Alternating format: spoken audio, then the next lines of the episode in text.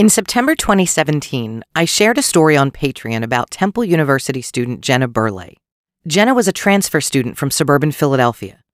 She just started her junior year at Temple in North Philly, majoring in film and media arts studies, commuting from her home in Harleysville, Pennsylvania. The semester had barely begun. Classes had only been in session for four days when Jenna was reported missing by her father on Thursday, August 31st, 2017. Temple University campus police, Philadelphia police, and the Pennsylvania State Police worked quickly, and within days they'd found Jenna Burleigh in northeast Pennsylvania. She'd been murdered. Police identified a person of interest who was arrested and charged with Jenna's murder, a man named Joshua Hupperterz. Joshua was a former Temple University student with a criminal record that went back to his teenage years, although nothing in that record came even close to murder. In January 2019, Joshua Hupperterz was tried for Jenna's murder, and within less than two hours after the case was handed over to a jury, he was found guilty of murdering 22 year old Jenna Burleigh on the morning of August 31st, 2017.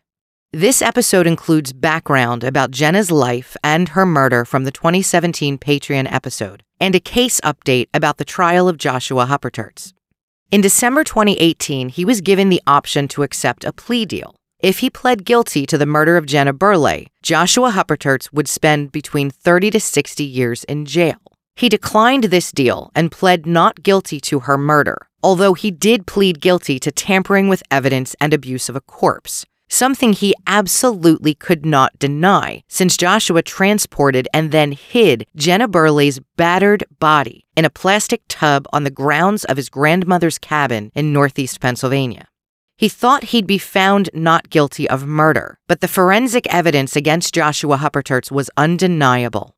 How did this beautiful, vibrant, smart young woman, whom friends described as unapologetically herself, a young woman on the night she went missing who wore a t shirt with the phrase positive vibes only, an outward sign of her inner strength and positivity, wind up crossing paths with Joshua Hupperterz? We'll uncover that and more in this episode. I'm Dina Marie, your host on this twisted journey. Welcome to Twisted Philly. There's more mischief, mayhem, and nefarious goings on in the city of brotherly love than Billy Penn could have ever imagined. We've got it all here on the Twisted Philly podcast true crime, haunted history, the coolest and creepiest places to visit. Welcome, Welcome to, to, Twisted, Twisted Philly. Philly.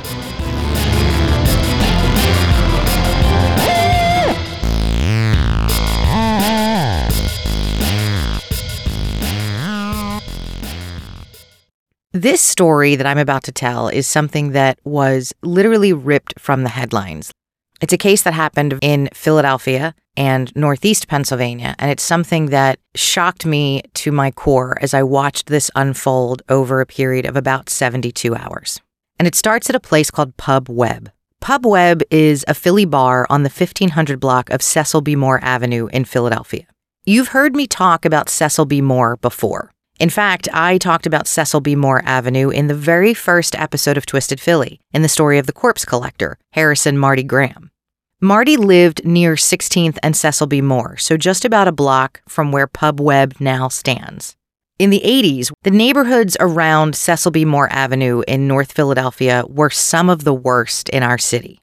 Drugs were a leading factor for the crime rates in North Philly, and some of the crime rates in a few of those neighborhoods haven't gone down much since then.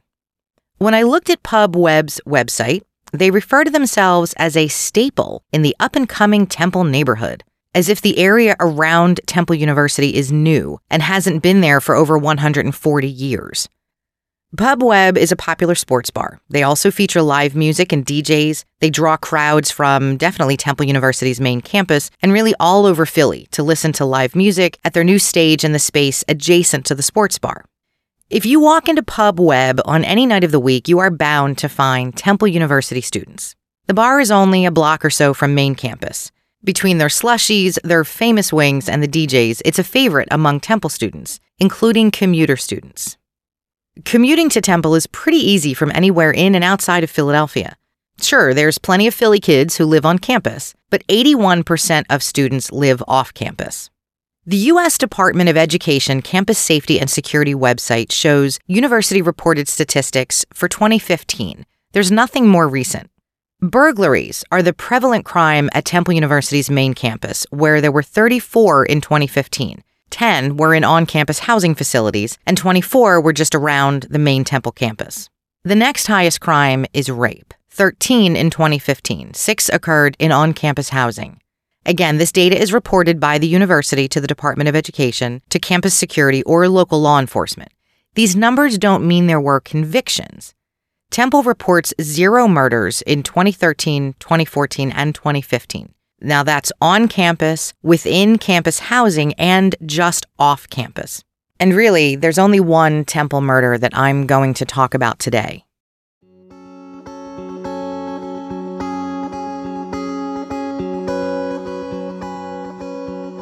That's the murder of Jenna Burleigh.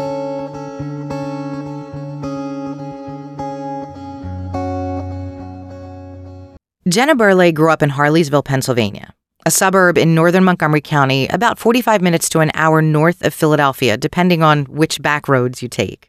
Jenna had an interest in communications, TV, and film long before her high school graduation so it was no surprise she would eventually transfer from Montgomery County Community College to Temple University, which has a terrific communications program. Hi, I'm Jenna Burleigh. I graduated from Souderton Area High School in 2013 and am from Harleysville. I hope to learn more about the communication areas I'm not as familiar with, such as radio. I think it will be cool to know about communication as a whole, which will give me a better idea of the area I fit into best. I'm currently liberal studies but that's because I can't decide which area in communication to pick, so I feel like this course will help me. While I went to Souderton, Red Alert, our TV show, was my baby. I was in the class for three years, the last two being a producer. I loved it so much, and still miss spending hours in the control room by myself, watching X Factor auditions. I think that room was my hardest goodbye when I graduated. That class led me to become a journalism major when I went off to college, which I ended up switching to film, now my major is up in the air, so I'm excited to be taking this course.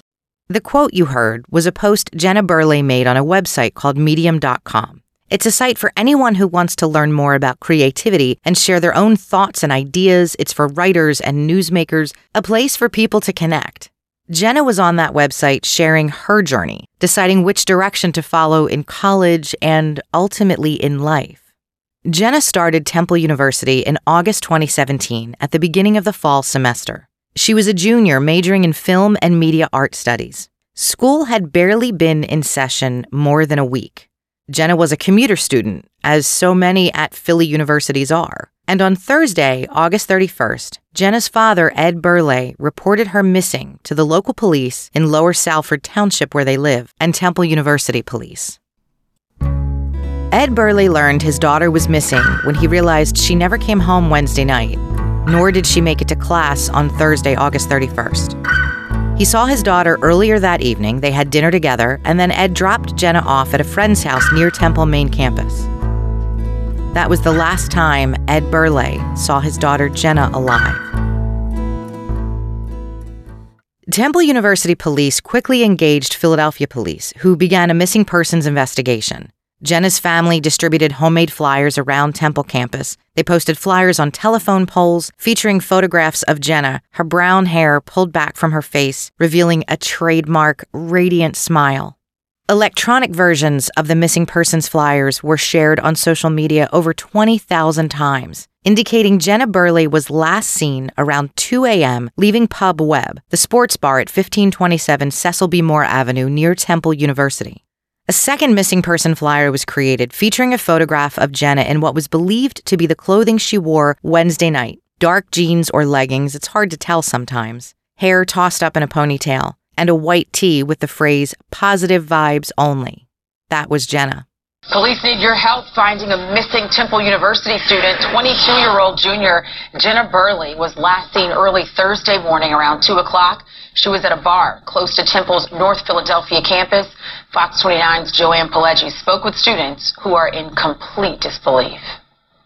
You don't think it, it like can happen to you, but it happens all the time. And, and like the first week of college too, like that's terrifying, you know? Her name is Jenna and she's 22 and she just went missing recently. They just sent out an email to keep an eye out. The flyers are posted all around campus now. Flyers issued by university police and flyers made by Jenna Burleigh's family. I'm hoping that she's okay. You know, that's so scary. Police from the university say the 22 year old from Montgomery County went to Pub Webb near campus late Wednesday night. She was last seen leaving the bar around 2 a.m. Thursday morning. Her family called police when Jenna didn't respond to calls or texts late yesterday. On Friday, September 1st, a resident at 1708 North 16th Street contacted Philadelphia police. He had some concerns about his roommate. The caller said their apartment looked as if it was recently cleaned, cleaning products still out in the kitchen, but someone did a really bad job because there appeared to be blood on the floor in the kitchen and on the sink, on the back door, and other surfaces. The row houses on that block of 16th Street, not far from where Marty Graham lived 30 years ago, look very different today than they did back then. Now it's the up and coming Temple neighborhood. They've been completely remodeled inside with granite countertops, stainless steel appliances, new bathrooms, recessed lighting. It's a seller's dream, and a buyer or renter's dream too, if you can afford it. And in the middle of that shiny new remodel is blood residue. Just who was the roommate at 1708 North 16th Street? 29 year old Joshua Hupperterz. Joshua had been a Temple University student between 2014 and late 2016 or early 2017. I've read local Philly news reports indicating he was still a Temple student as recently as the spring, but background sources I accessed show that he left school in December 2016 after studying marketing and risk management.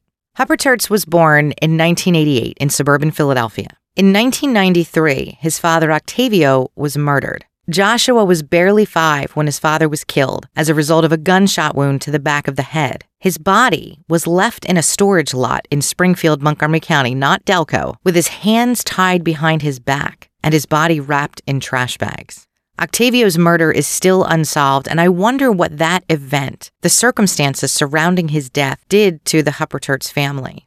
Before he was 20 years old, Joshua Hupperterz was charged with theft by unlawful taking in April 2006. Between 2007 and 2009, he was charged with disorderly conduct, purchasing alcohol by a minor, and other lesser offenses, some of which he was found guilty, but the charges for purchasing alcohol by a minor were dismissed. In November 2010, Joshua Hupperterz pled guilty to charges of public drunkenness and disorderly conduct. The following year, in 2011, he was charged with theft from a motor vehicle. 2012, charged with possession of drug paraphernalia in Montgomery County and driving while under the influence in Lackawanna, where he was in college.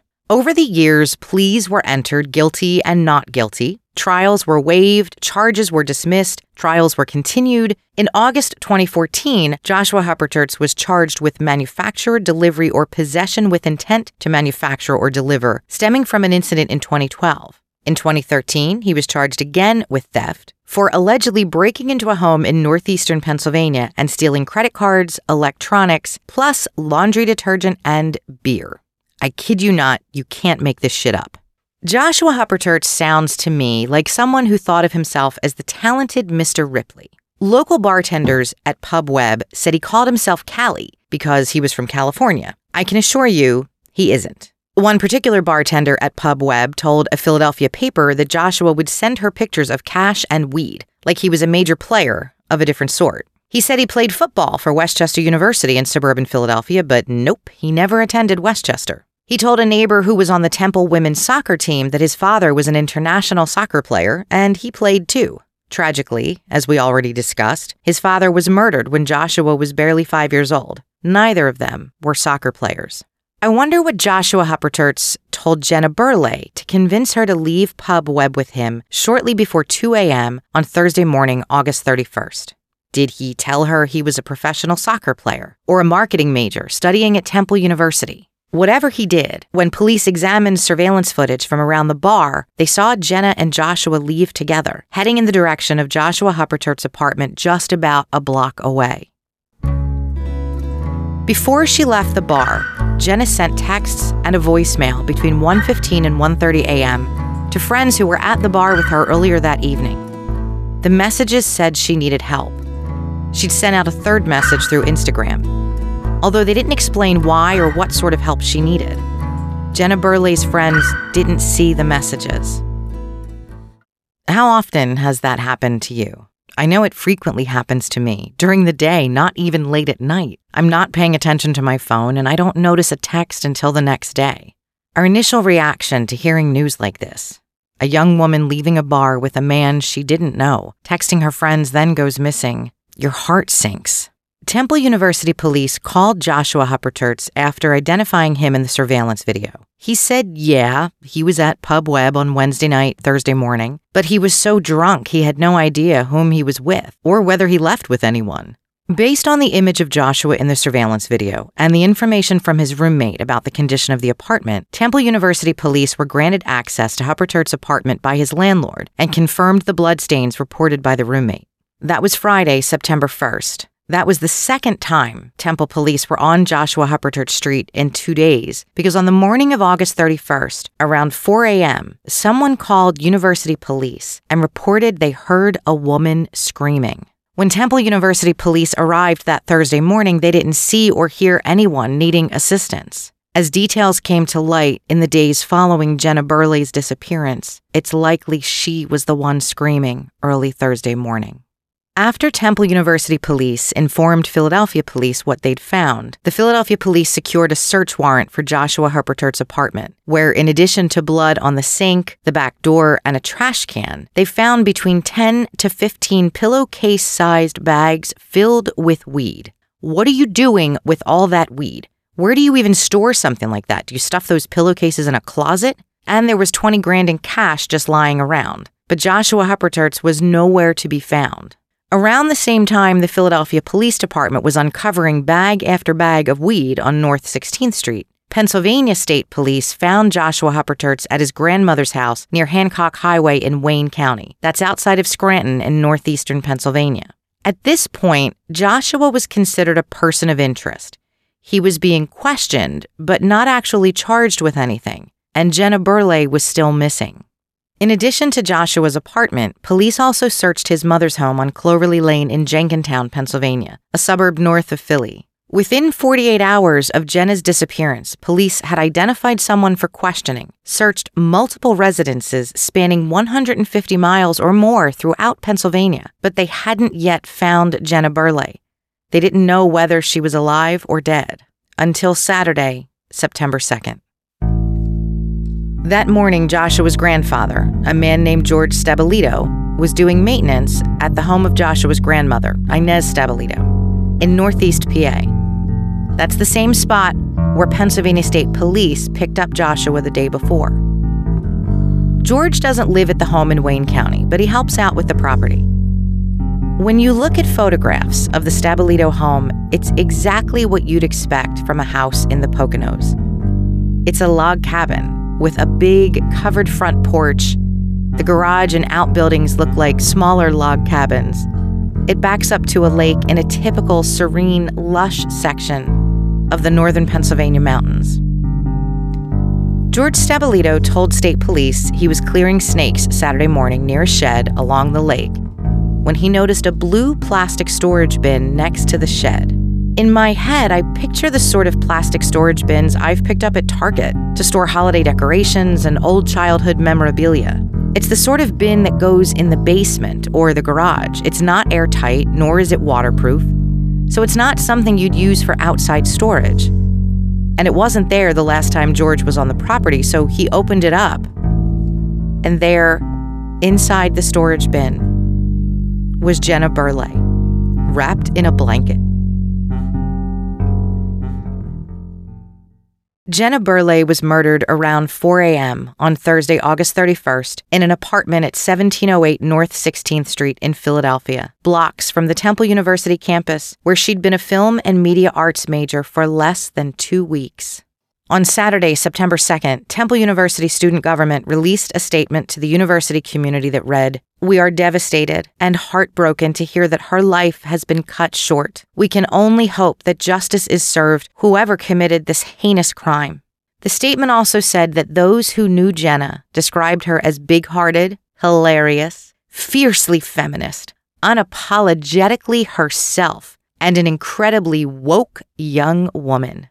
She sounds like the sort of woman all of us would have loved to know and call friend. Jenna Burleigh was committed to social issues. She fought against racism and sexism. She supported the rights of the LGBTQIA community, and she loved film. During a vigil held in Jenna Burleigh's memory on the Temple campus about a week after her death, the student activities director, Chris Carey, read from a writing activity Jenna had during her first and only week at Temple University. The class was Shakespeare in movies. I'm really excited about this class and excited to learn in general. I'm a transfer student, so I'm excited to be at Temple in the city that I love. I grew up going to the Kimmel Center with my grandparents, as well as the Walnut Street Theater with my parents. So I grew up loving plays and musicals and the orchestra. Now that I'm a film major, I live for seeing them put up on the big screen and all of the creative possibilities that directors have.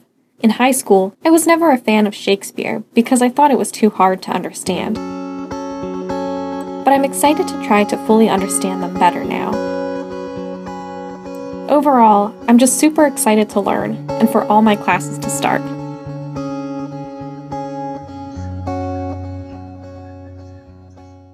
Temple University also offered counseling to students coping with this devastating loss so soon after the start of a new school year. Many of the people who attended the vigil and wrote letters to Jenna Burleigh's family never really knew her. But she was one of them. She was an owl, a Temple owl, a Temple student, and a Philly girl. So, what the fuck happened? Philadelphia police are still piecing everything together. They allege Jenna Burleigh was murdered by Joshua Hupperterz, the man with whom she was seen leaving Pub Webb around 2 a.m. on the morning of Thursday, August 31st. They believe Jenna was murdered in his apartment on North 16th Street around 4 a.m. He then placed her body in a storage container, drove it to his mother's house in Jenkintown on Thursday, August 31st. Jenna was left there overnight in that container. And then on Friday, September 1st, Joshua Hupperterz drove Jenna Burleigh's body to his grandmother's property in northeastern PA in Wayne County. Her body was there on the property when Pennsylvania State Police picked Joshua Hupperterz up at his grandmother's house, but they didn't know it, and Jenna Burleigh had already been dead for 24 hours. When Joshua Hupperterz moved Jenna Burleigh's body to his grandmother's house, he used the ride service Lyft. He used a fucking ride service to drive over 100 miles with Jenna Burleigh's body in a plastic storage tub. So, of course, I wonder about that Lyft driver. Did he ask, What's in the tub? It's unfathomable to me. This whole thing is just completely unfathomable.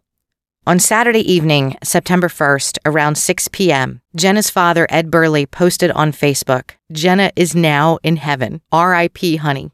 I just can't. How do you handle taking your child to dinner, dropping her off at a friend's house for a night out when she's starting a brand new school year at a new university, and three days later find out she's been murdered. We're really trying to stay together in groups, never travel alone. We have like a lot of safety precautions in hand. Jenna Burleigh, a 22 year old who just transferred to Temple, was out with a few friends when she met 29 year old Joshua Hupperterz. Police say the two went back to an apartment in the 1700 block of North 16th where Hupperterz killed her. According to the coroner's office, Burleigh died from a combination of blunt trauma and strangulation. After just a week of being here, I feel I can't believe what her parents are going through. Hupperterz told police he was too drunk to even remember who he left the bar with, but police say he was apparently sober enough to move Burleigh's lifeless body to another location and then ultimately to his grandmother's house in Wayne County. The terrible tale of how Burleigh's life ended is now a lasting first lesson for new students on campus. We're all looking out for each other, and we don't want it to let us like stop us from living our life. But we're definitely going to remember it every time we go out to look out for each other and like be aware of our surroundings and not get involved with people who can hurt us. Joshua Hupperterz was formally charged with Jenna Burleigh's murder on Sunday morning, September 2nd. In addition to murder, he was charged with tampering with evidence, abuse of a corpse, and other lesser offenses. He didn't admit to murdering her, although he did admit to what Philadelphia police call elements of the crime. Whether that's admitting to transporting her body, I don't know. That information hasn't been released, not to the public and not yet to Joshua Hupperterz's attorney, David Nenner. Nenner says Joshua will plead not guilty. Of course he will. And claims he's innocent and denies harming Jenna Burleigh. Of course he does. When Joshua Hupperterz was picked up by Pennsylvania State Police on the 2nd, he had cuts on his hand and scratches on his face. He passed them off as nothing. He said the cuts on his hand were because he broke a bowl while he was drunk, and the scratches, well, they were from rough sex earlier in the week because, you know, everyone wants to have sex with the guy who allegedly offers female students drugs on a regular basis, is allegedly a pathological liar, and allegedly creeped everyone the fuck out who came into contact with him, or so say a number of Temple students since news broke of Jenna's murder. Joshua Hupperterz had a history with law enforcement. In Montgomery County, Pennsylvania, outside of Scranton, where his grandmother lives, and even though I was able to find years of charges and offenses, I didn't uncover anything that indicated he'd actually served time for any of these charges. There were trials, not for every charge nor offense. There were guilty verdicts, again, not for every charge. Maybe he was given community service or probation. And even with his criminal history, plus an obvious narcotics investigation now, in addition to the murder charges, because remember, pillowcases full of weed, nothing he did before now was ever close to murder. There were no assault charges. It was mostly theft, drugs, and alcohol. What pushed Joshua Hupperterz to murder Jenna Burleigh? We don't know, and so far neither do Philadelphia police. Again, Joshua Hupperterz only confessed to elements of the crime. It's very early in the investigation, and police have yet to determine a motive. There were two viewings for Jenna Burleigh on Thursday, September 8th and she was buried on Friday, September 9th. While Temple students were just getting used to their new class schedules and trying to make sense of what happened to Jenna Burleigh. They can't. No one can. It's impossible to look at photographs of this gorgeous, smiling young woman who looks like she had an incredible passion for life, a passion for everything she did, according to everyone who knew her, and make sense of her murder when she was just about to embark on the next chapter of her life. She could have been the next great female director or created incredible documentaries about our city. She could have opened a media office right here in Philadelphia, the city that she loved. She was excited to be at Temple University. She said in her writing activity in the Shakespeare class that she was just super excited to learn, super excited for her classes to start. And that asshole took all of that away from Jenna Burleigh and her family. Joshua Hupperterz's preliminary hearing on September 19th was continued to November 29th. This case is in the early stages of investigation, and I will share updates on social media as they become available. Jenna Burleigh's family want to keep her legacy alive, and they're doing that by asking people to contribute to Jenna's Blessing Bags for the Homeless, a charity that provides backpacks with essential items to homeless people. If you'd like to donate, checks or money orders can be made out to Univest Foundation Jenna's Blessing Bags and sent to the Univest Foundation at 14 North Main Street, Box 197, Souderton, Pennsylvania 18964.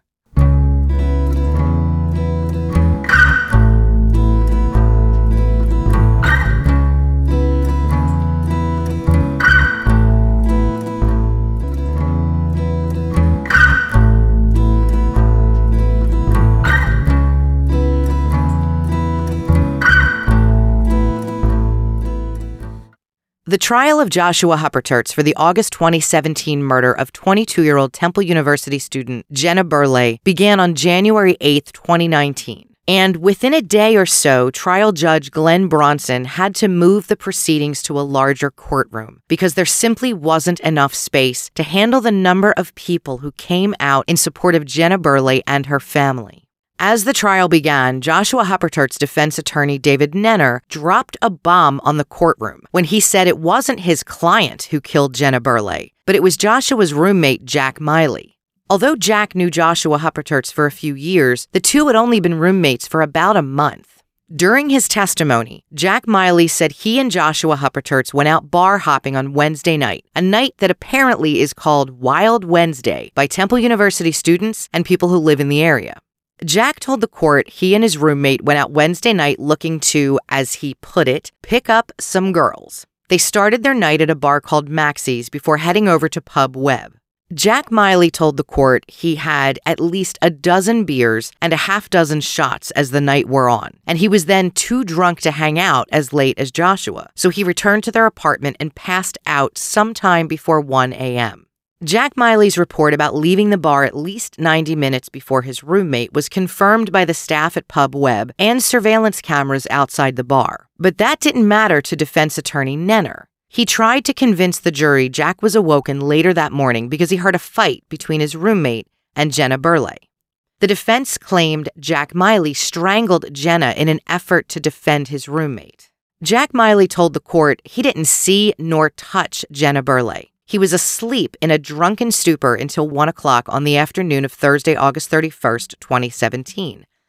Now, you might wonder how he could have slept through whatever struggle ensued between Jenna and Joshua. According to Jack Miley, he was well known among friends and family for passing out in a drunken stupor, more like being unconscious than merely sleeping. He claimed to have a reputation for passing out at parties and sleeping well into the next day, completely oblivious to whatever transpired between other partygoers. Jack Miley claimed when he woke up Thursday afternoon, he found his roommate Joshua Hupperterz cleaning up blood from multiple locations around the apartment, especially in the kitchen. And according to Jack, Joshua didn't do a very good job of it. He also noticed a deep laceration on Joshua Hupperterz' hand. When Jack asked him what the hell happened, Josh said he was pretty drunk the night before and woke up that morning only to find himself in a pricker bush outside their apartment. As news about Jenna Burleigh's disappearance hit the Temple campus and the surrounding neighborhoods, Jack Miley started wondering what the hell his roommate was doing cleaning up blood in the kitchen. Sure, you fall over drunk and pass out in a pricker bush, you're going to get scratched up. But those aren't the kind of injuries that cause you to bleed all over. You're not going to be dropping blood along the floor and the sink and the door and the bathroom and the trash can and everywhere else that Joshua left blood evidence. This prompted Jack Miley to call the police, but it wasn't the start of their investigation into Joshua Hupperterz. They'd already seen surveillance footage of Jenna and Joshua leaving Pub Webb that morning. As hard as defense attorney Nenner tried to convince the court that Jack Miley was somehow involved in Jenna Burleigh's murder, there was absolutely no evidence linking him to the crime. Philadelphia police forensic analyst Benjamin Levin confirmed there was no forensic evidence other than Joshua Hupperterz's DNA present on Jenna Burleigh, and there was plenty of Joshua's DNA on Jenna's body. Soon after Jenna was found murdered, we learned Joshua Hupperterz used the Lyft ride service to transport her body to his grandmother's home in Northeast Pennsylvania on Friday morning, September 1st. Additional details about Joshua's actions were revealed during the trial when his cousin Eric Carlson testified that he too saw Joshua Hupperterz cleaning up blood around his apartment. According to Eric, the cut on Joshua's hand was so deep that it looked like it went all the way to the bone. Unlike the story he told his roommate about waking up in a pricker bush, Joshua Hupperterz told his cousin he'd cut his hand when he broke a bowl in the kitchen sink. Eric Carlson testified that he helped his cousin clean up his injury and then gave him a ride to Joshua's mother house in Jenkintown. That's a suburb about 15 miles north of Philadelphia. Joshua told Eric Carlson he had a container full of books that he wanted to take to his mom's. The two put the tub in the back seat. Joshua's cousin Eric had no idea that Jenna Burleigh's body was inside that tub. On January 14, 2019, much of the testimony centered around DNA evidence. Multiple forensic analysts from both the Pennsylvania State and Philadelphia police presented DNA evidence collected from Joshua Hupperterz's apartment and Jenna Burleigh's body. According to their testimony, Jenna and Joshua's blood was found around the first floor of his apartment. Mixed samples of their blood was found in the basement of the apartment. Joshua's blood was found on Jenna's body, and his DNA was a match to semen. The jury was also showed crime scene photos of Jenna Burleigh's body when it was found outside a shed at Joshua Hupperterz's grandmother's cabin in northeast Pennsylvania. He used a leopard blanket to cover her after he put her in the tub. Philadelphia Assistant District Attorney Jason Grinnell told the jury the encounter between Jenna Burleigh and Joshua Hupperterz in his apartment led initially to consensual sex. Then Joshua tried to get Jenna to engage in activities she didn't want to do. She said no, and then he tried to force her.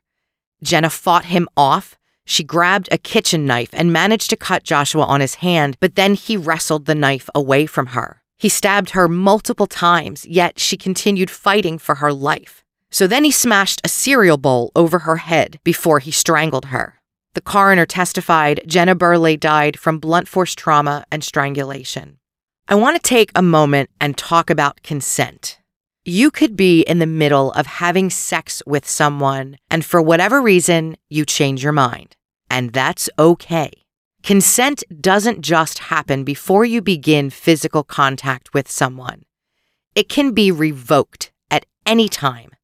Every man and woman have the right to change their mind. They have the right to say, I'm comfortable with this, but I am not comfortable with that. And just because we did A doesn't mean I'm going to do B, C, or D, and that's okay. Joshua Hupperterz refused to accept no. In fact, he pushed so hard for what he wanted, his upstairs neighbor Noelle Sterling called the police because she heard screaming. Noelle first called the police around 2:15 a.m. early Thursday morning on August 31st, 2017. She testified she heard footsteps and loud noises coming from the backyard behind her apartment and called campus police. Temple University police arrived shortly after her call. They spoke with Noelle, but she wasn't sure whether or not they checked the rear entrance where she heard noises. Noelle Sterling called Temple police again around 4 a.m. when she heard screaming. She said the screaming lasted for at least three minutes and sounded to her like something out of a horror movie. Then it stopped just as suddenly as it started. Temple police went out to Noelle's apartment again. They spoke to her again, but by the time they arrived, the screaming had stopped. During the trial, campus police said they'd actually knocked on Joshua Hupperterz's door, but there was no answer. And since the noises Noelle reported had disappeared by the time they arrived at the Cecil B. Moore Avenue apartment building, they left. On January 16, 2019, Joshua Hupperterz waived his right to testify on his own behalf. He also requested that no more character witnesses be called for his defense. While he didn't change his plea to guilty, perhaps he realized the sham his defense attorney used in an effort to convince the jury his roommate Jack was actually Jenna's murder wasn't working, and he accepted his fate. The following day, on Thursday, January 17th, the jury returned a verdict of guilty for the crime of first degree murder in the death of 22 year old Jenna Burleigh. Joshua Hupperterz was sentenced to life in prison without the possibility of parole. After the verdict, defense attorney Nenin said he and his client would begin the process to appeal the court for a lighter sentence or even possibly a new trial. I couldn't tell you on what grounds he believes Joshua would be entitled to a new trial, but you know I'll continue following this one and share more updates if any become available. I cannot imagine the pain and grief a family experiences as a result of the loss of a child. When your child is brutally, senselessly murdered, it has to be even more unbearable. Jenna's murderer was arrested, charged, found guilty, and sentenced to life in prison. That may be some small measure of solace, but the Burleighs, Jenna's parents, her friends, they all still suffer the loss of such a smart, exciting young woman who had so many plans for her future and the future of those around her. They lost their bright, shining star because some loser wouldn't accept no. Sure, he spends his life in jail in a small cell every day, but that doesn't change their grief. Their child is still gone. Before I go, I'd like to thank Emmy Sarah for the music you heard in this and so many episodes of Twisted Philly. You can find out more about Emmy on her website at emmysarah.com and download her music on iTunes. Thank you also to Twisted Philly listener Lindsay, who provided the voiceover of Jenna Burleigh in this episode. As always, thank you for listening. That's it from me. Ciao for now, Twisters.